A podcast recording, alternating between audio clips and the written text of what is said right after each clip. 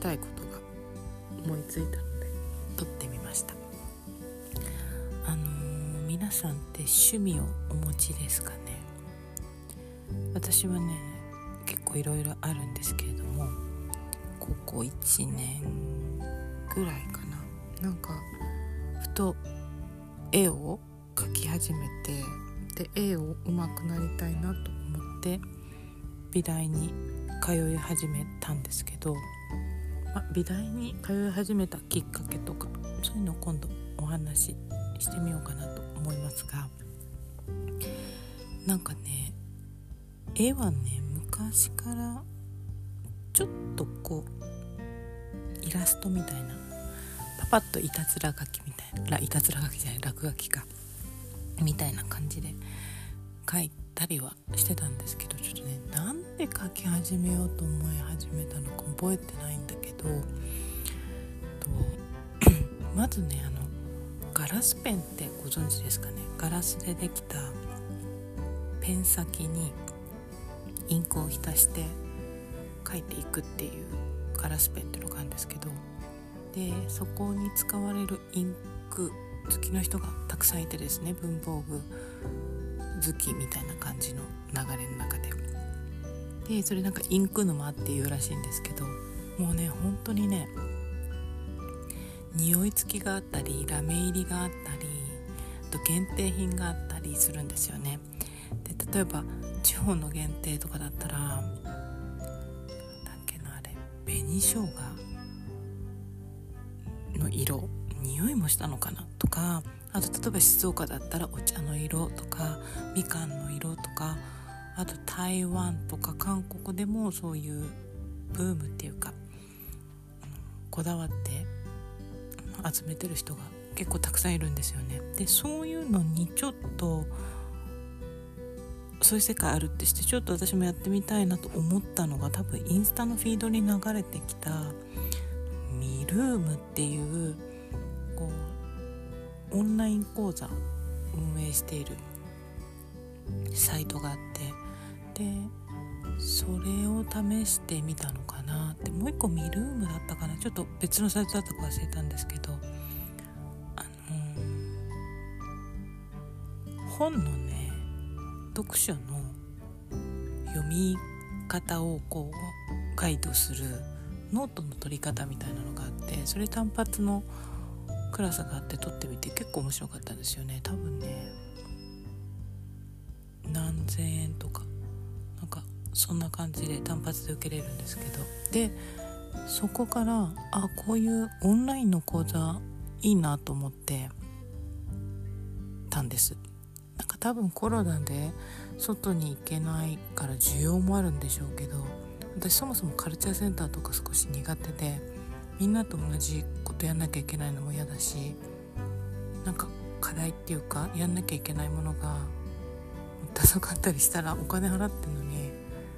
なんか嫌だなって思っちゃうたちなんですよね。で先生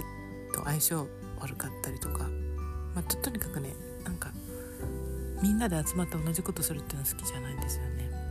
だけど習ったり新しいことしたりするのは好きなのでであこれちょうどいいなと思ってオンライン講座でなんかあとねもう一個ねクラス101っていうのかな韓国発のそういういろんなこと学べるサイトがあってそこでもえっ、とね色鉛筆の絵を描く。鉛筆で絵を描く講座とか結構たくさん取りましたね。でクラス101はね人気のあるものだったら日本語の字幕が出るんですよ。で私あのその、まあ、オンライン講座だと映像とあのなんだろうな。必要なものとかそういうものもこう、まあ、もちろん動画と画像であ動画で見れるんでまあそんぐらいだったら韓国語わかるかなと思ってそれ別に字幕入ってなくても受けれました。でねでもなんかまあ受けたいものがいっぱいあるわけではないから構サブスクで入っててもちょっともったいないなと思ってちょっとそのクラス101をもうやめちゃったんですけどでね今ねあのドメスティカっていうスペイン発のそういう結構大きなオンラインの講座運営してるとこがあってですね私そこのサブスク入ってるんですけど最初サブスク入る前にまあね1個ね6,000円とか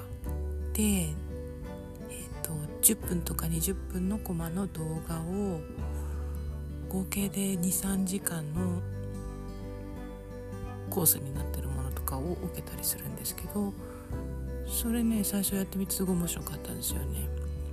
であこれなんかクオリティも高いからこれいいなと思って。でもう一個スキルシェアって結構これはねあのね結構その動画講座のクオリティがまちまちなんですよね。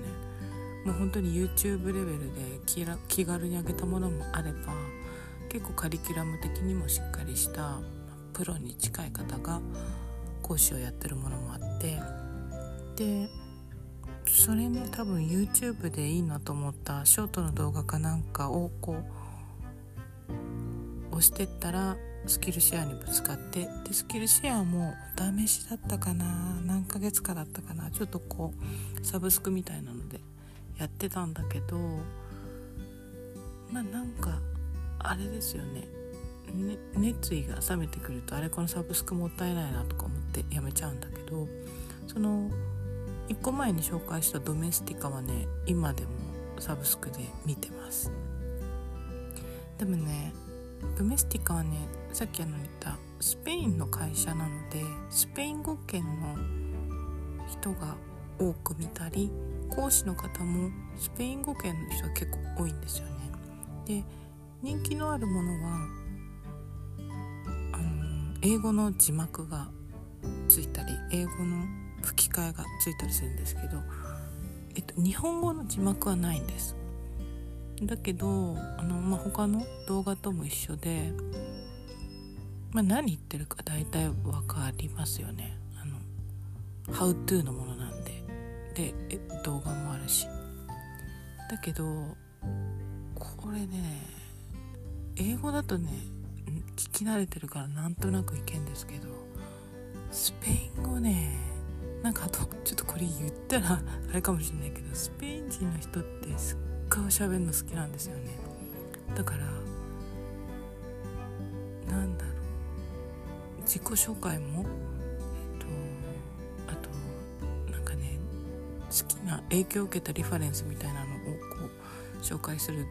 動画とかもあるんですけどそれ話長いんですよね。でこっちちょっと陽気なバイオリズムじゃないとちょっときつ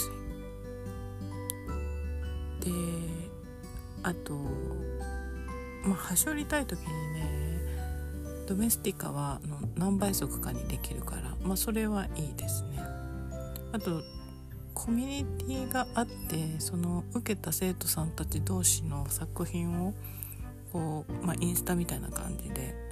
シェアできるみたいな機能もあるにはある。私はやってないけど。でねそういうのでなんか新しいなんかね結構惜しみなくねその作家さんたちがねあのティップスって言うんですか？そのコツとか、えっと、教えてくれるんですよね。でそれすごいなと思って。なんでオンラインの講座がいろいろあるよっていうことを